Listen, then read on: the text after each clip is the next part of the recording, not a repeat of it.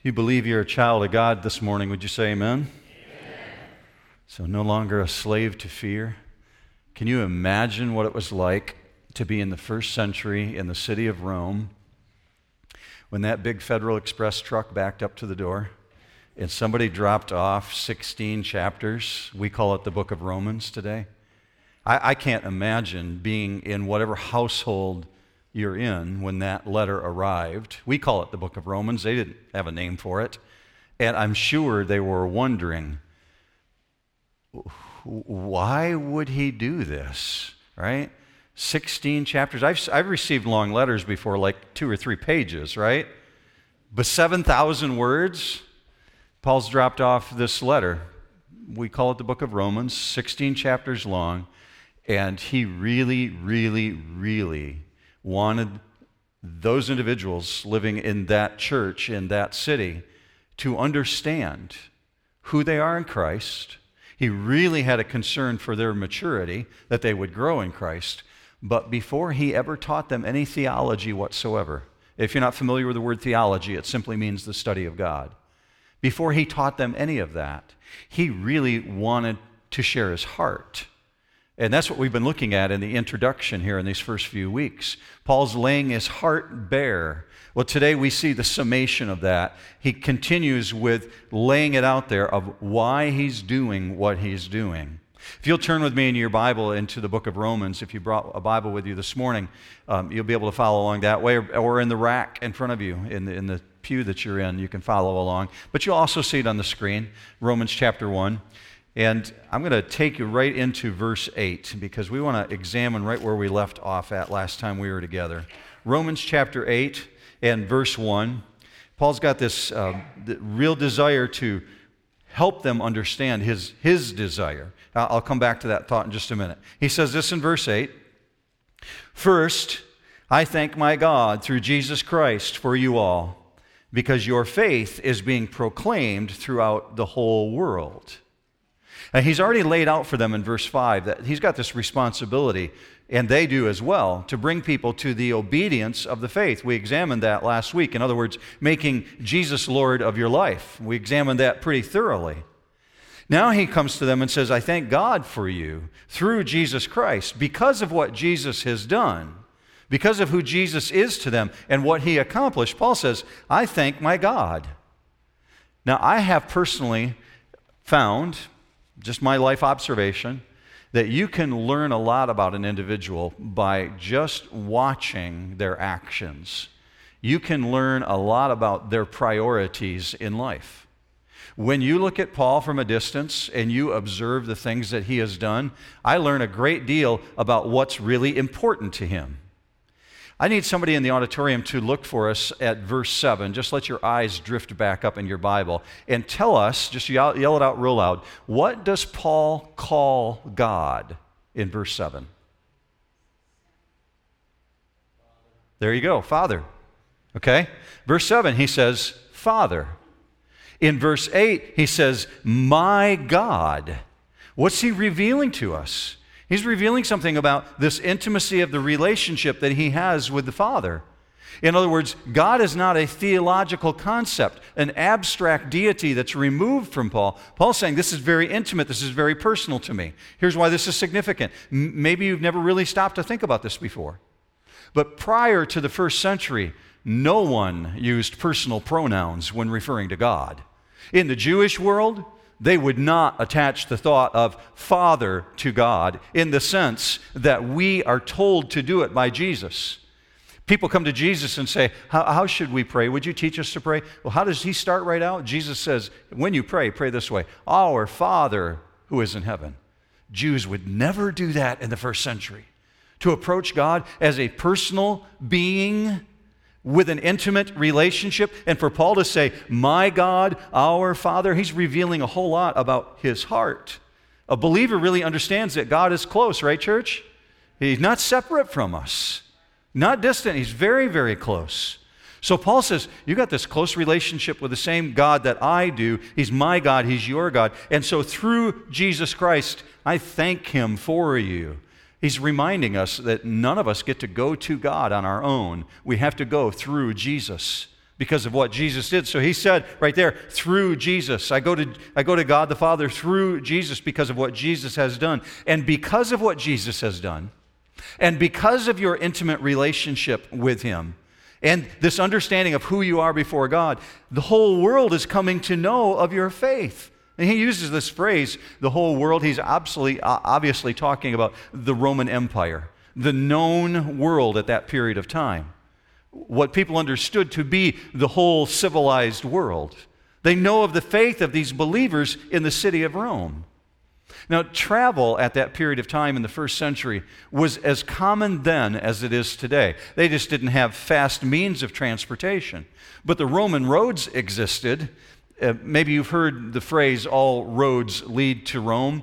Derek, do you have that little image that you pulled up? There it is. Well, he told me he had an image for us to see. Okay, you're seeing all those yellow lines stemming out from the city of Rome.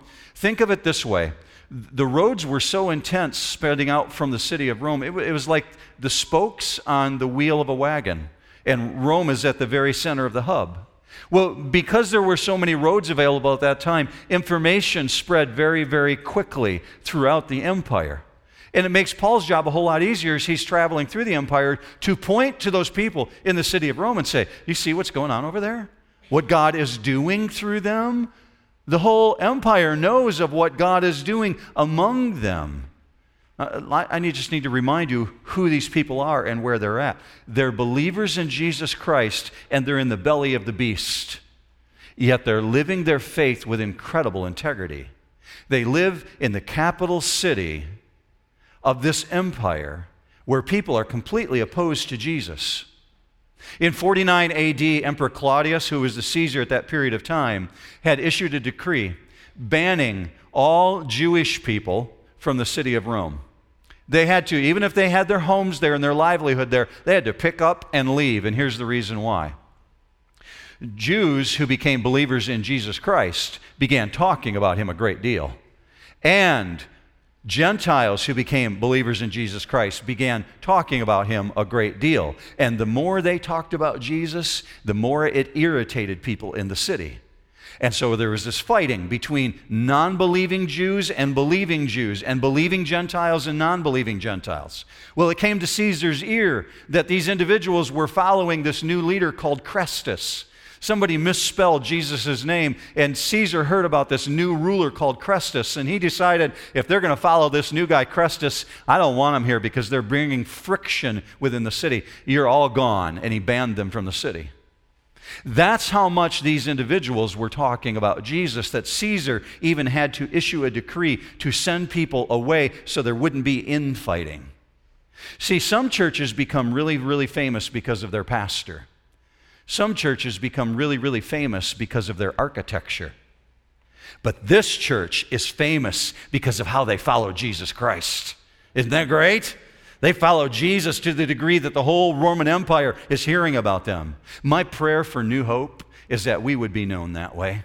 That, that we would be those who boast in Jesus, regardless of whatever new building we might build or great architecture it might be regardless of anything else about this church, that we would be known as people who boast in Jesus. Church growth has always been conditional, and it's always been conditional on one thing the willingness of believers to share who Jesus is and what God is doing among them in their church. Obviously, you all are doing that because people keep showing up here, right? Maybe not so much on 4th of July weekend, right? But Y'all are talking because people are keep being drawn into this thing that's called New Hope Church. And, and, we're talking about Jesus all the time. So you're all doing what you're supposed to be doing. Verse 9 says this For God, whom I serve in my spirit, in the preaching of the gospel of his Son, is my witness as to how unceasingly I make mention of you, always in my prayers making request, if perhaps now at last, by the will of God, I may succeed in coming to you. Now, these believers who are living in the heart of this capital city, they really need to know for certain that Paul's got their back. And they need to know that Paul is not using idle talk when he uses these phrases. So he takes an oath. He, he says, I, I need you to know, and only God can attest to this, that with all my might, with all my strength, with all my soul, I am lifting you up before God the Father And I really desire to come to you. I want to be with you. And I want you to hear the gospel of Jesus more clearly. Now, here's the backstory on this prayer request that Paul's making. If you think back to our study in the book of Acts about a year ago, this is the point where Paul was in the city of Corinth. That's where he was at when he penned this letter called Romans. And he's about to leave to go to Jerusalem. Now, he's amassed a great deal of money. He's collected money for those who are starving back in Jerusalem, for the very, very poor, to help meet their needs. And he's about to get on a ship to sell to Jerusalem, but he's telling the people in Rome, I really want to come to you. I want to share these truths with you. And there's a couple things that you need to know. You need to know that I'm constantly remembering you in prayer. There's two things specifically I see when he mentions this. First of all, he says, I'm praying for my brothers and sisters in Christ. What does it look like when somebody says, I'm praying for you, and they pray for you deeply? I, I want to give you an example of a deep prayer that Paul prayed from Ephesians chapter 3. Uh, watch this through this lens of him saying, I'm praying for you. This is what it looks like for Paul to pray for somebody. It's kind of a longer passage, but look with me at verse 14. I bow my knees before the Father from whom every family in heaven and on earth derives its name, that he would grant you, according to the riches of his glory, to be strengthened with power through his Spirit in the inner man, so that Christ may dwell in your hearts through faith, and that you, being rooted and grounded in love, may be able to comprehend with all the saints what is the breadth and the length and the height and the depth, and to know the love of Christ, which surpasses knowledge that you may be filled up to all the fullness of God. That's praying in depth, right? He's not praying they just have a good day. I pray, God, that you would just give them a good day. No, that's not it.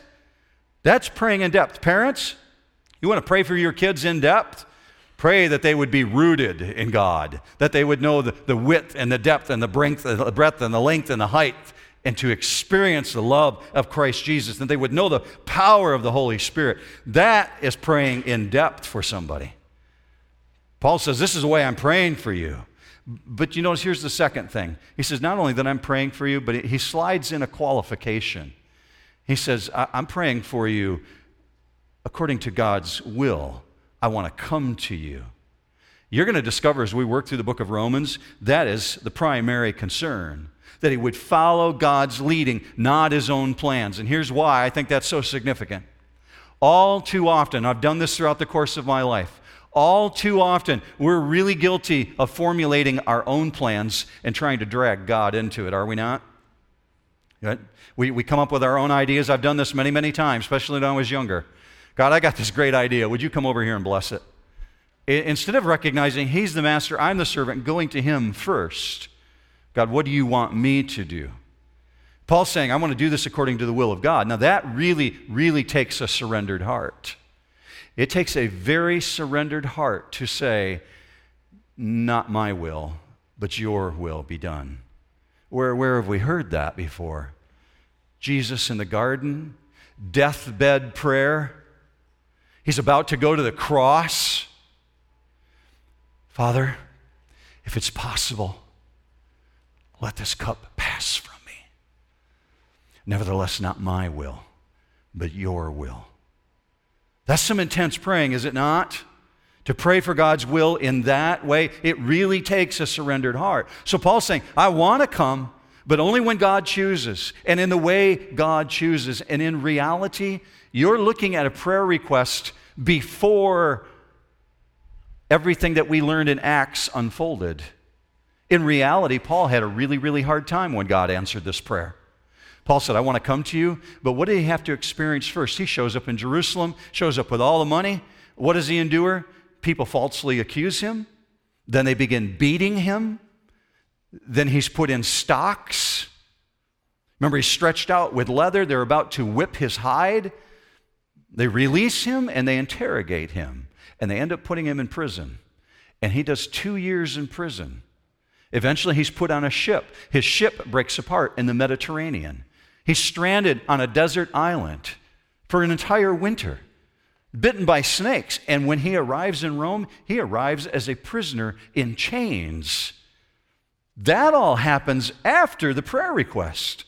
But Paul's still saying, I'm praying for the will of God. He has no idea of the beatings, the interrogations, the court trials, the prison. He doesn't know that's going to happen to him. He's just praying for the will of God.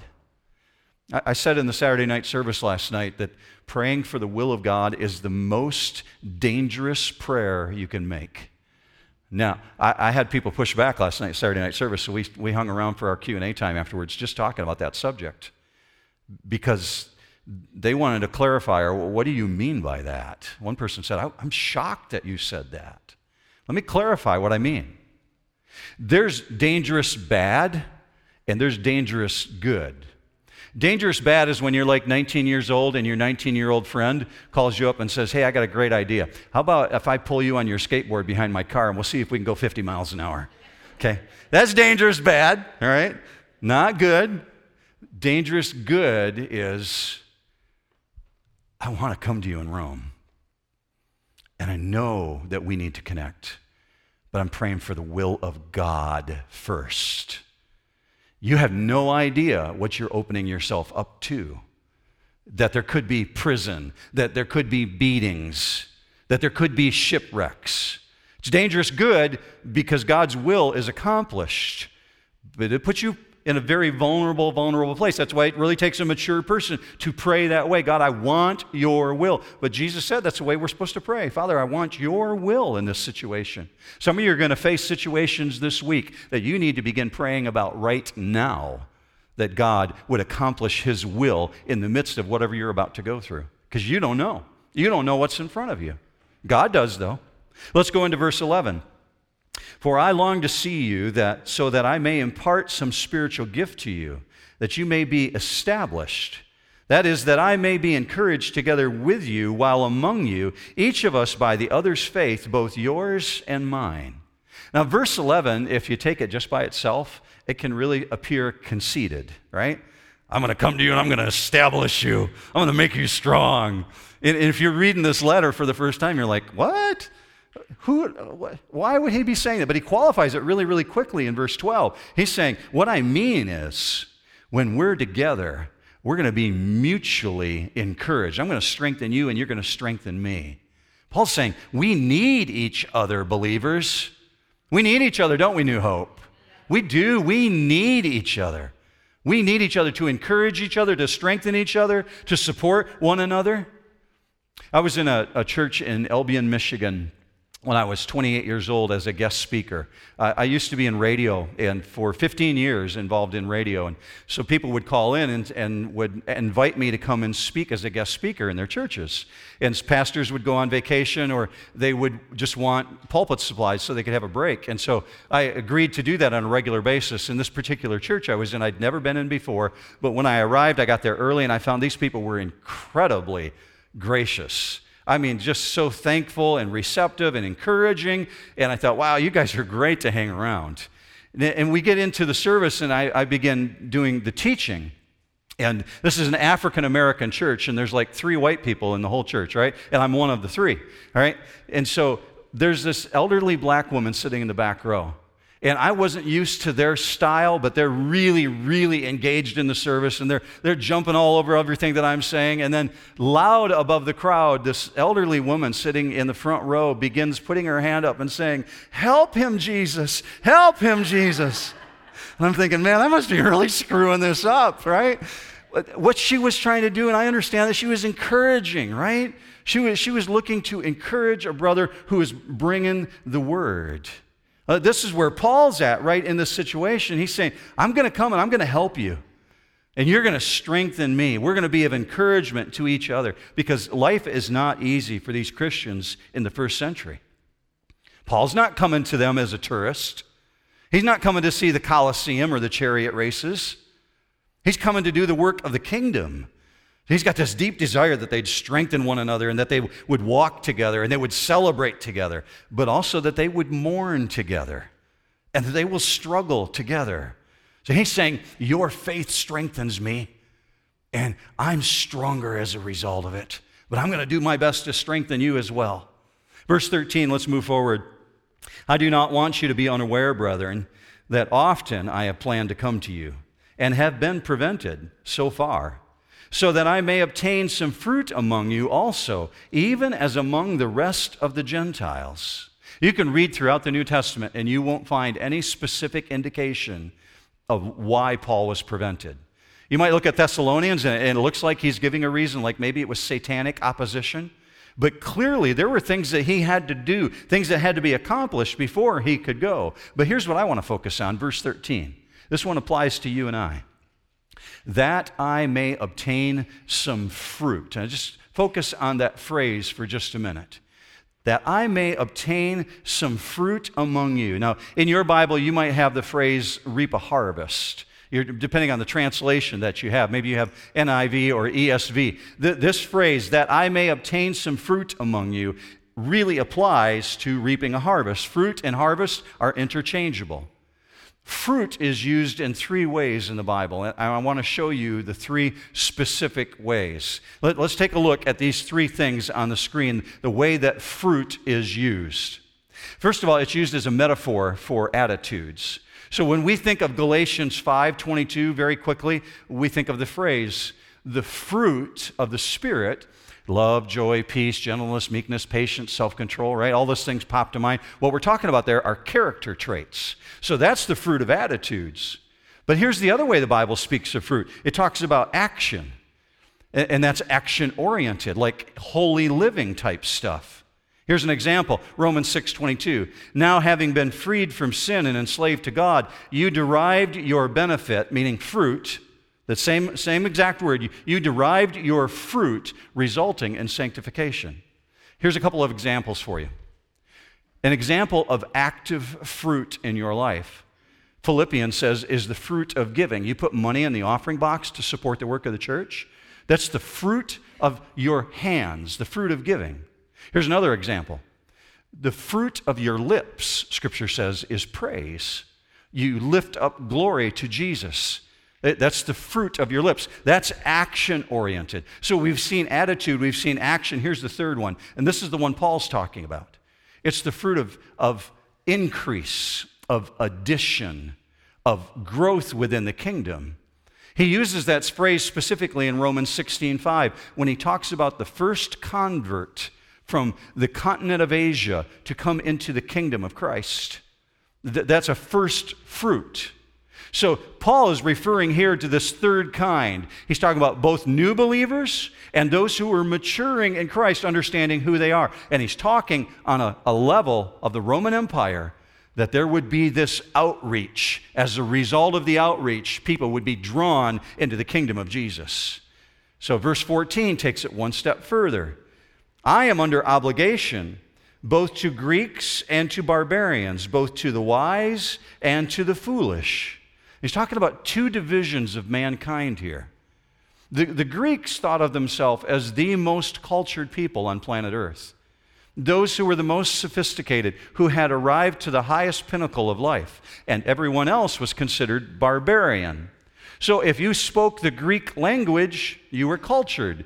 But if you didn't speak the Greek language, you were uncultured, or what they called barbarian.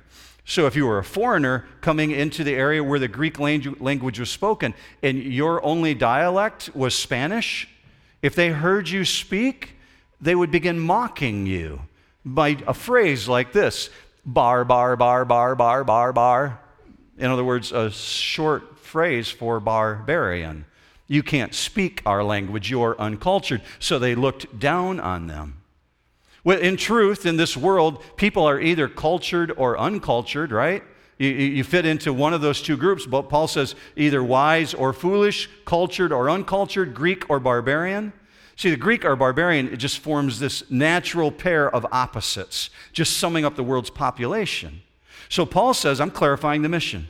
This thing called the obedience of faith that we looked about in verse 5 last week, he says, This thing that I'm called to do, I'm called to do it for the highest as well as the lowest. I'm under obligation. I'm bound, literally, and this applies to us this morning. I'll explain it. I am a debtor to both Greeks and barbarians. The word that is used here is ophiliotes.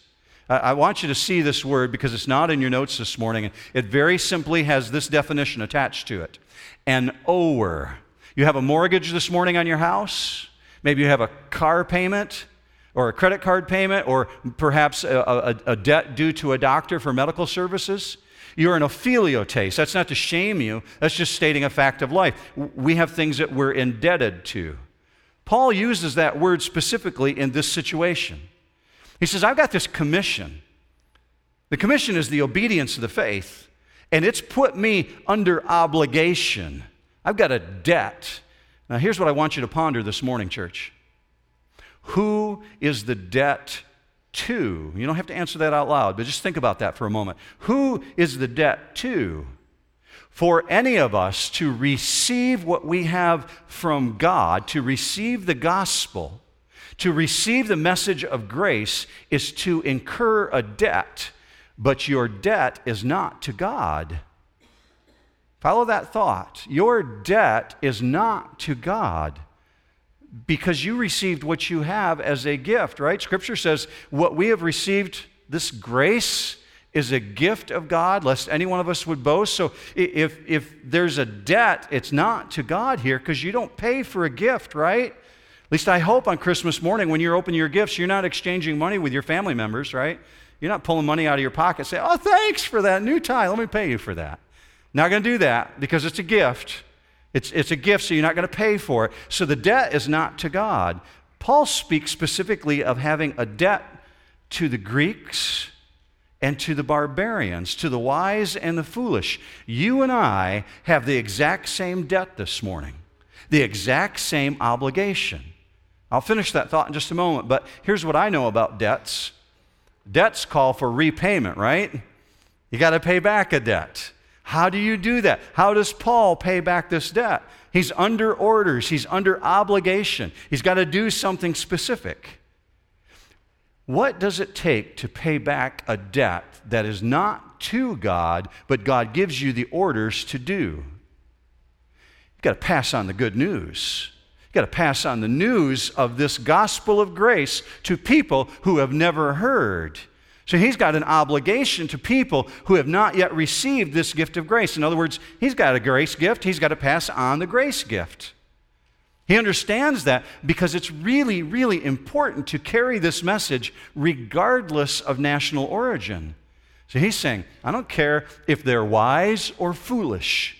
I don't care if they speak the Greek language or some other language. I have an obligation to them. Why? Because every one of us started out in the same place. We're all sinners in need of a Savior. We're all sinners before God. The sin factor levels the ground, doesn't it? We may think we're all that. God says, You're not all that. I'm not a respecter of persons. Sin takes away any element of superiority because we all need what God offers. I've heard it said that the gospel is the great equalizer that every human is equally lost without the gospel, and every human is equally saved through the gospel. So it makes it the great equalizer. Paul recognizes that. So he says, I got this debt. You, church, have the exact same debt. He's in debt. He wants to discharge the debt. You're going to get a chance to do that this morning in communion. I'll explain that. Paul understands that. Go with me to verse 15. So he says, So, for my part, I am eager to preach the gospel to you also who are in Rome. For I am not ashamed of the gospel. And I put dot, dot, dot, because there's no way I'm getting into verse 16 today. Right? Just, just, it's too weighty. It deserves its own weekend. Right? So we'll do that next weekend. So he says, For my part, I'm anxious to repay this debt. I want to bring the gospel to you who are in Rome. He simply wants to discharge the trust that's been committed to him for now, you and I get to come to the communion table. And we've got this exact same obligation on us. Think about what Jesus said the night before he's killed on the cross.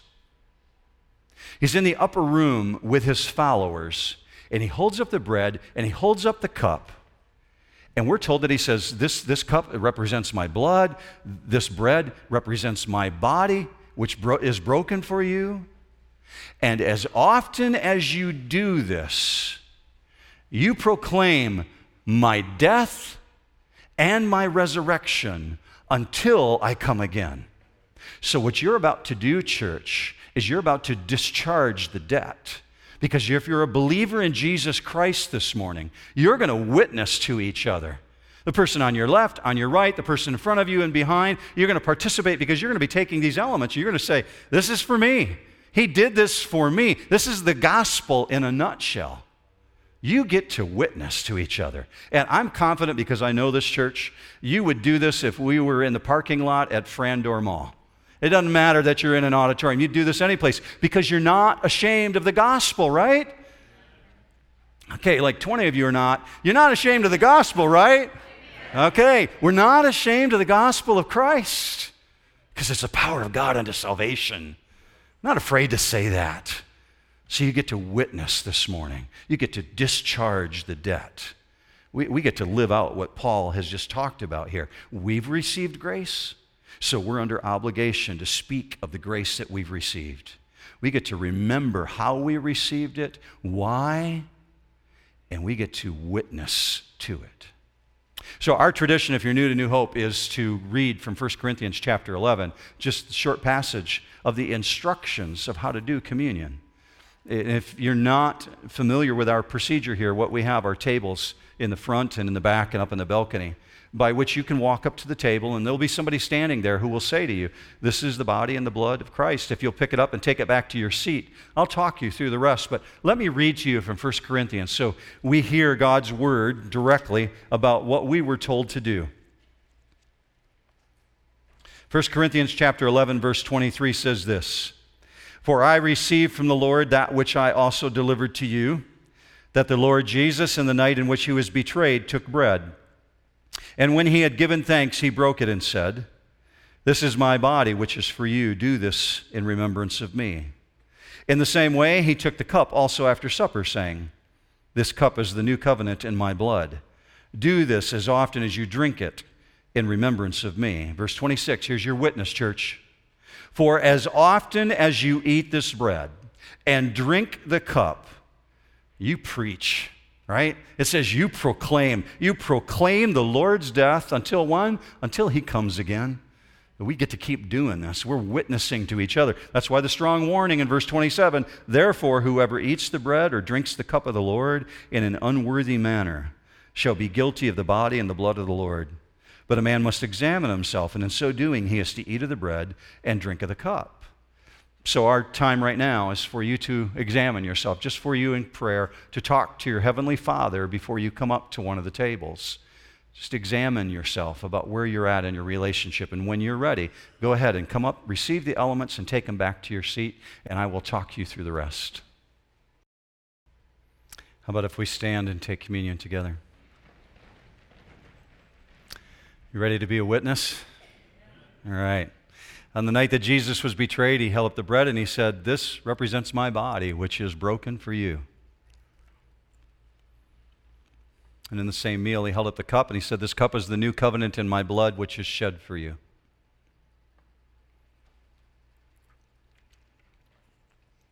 Father, I thank you for the witness of this church. We are not a people who are ashamed.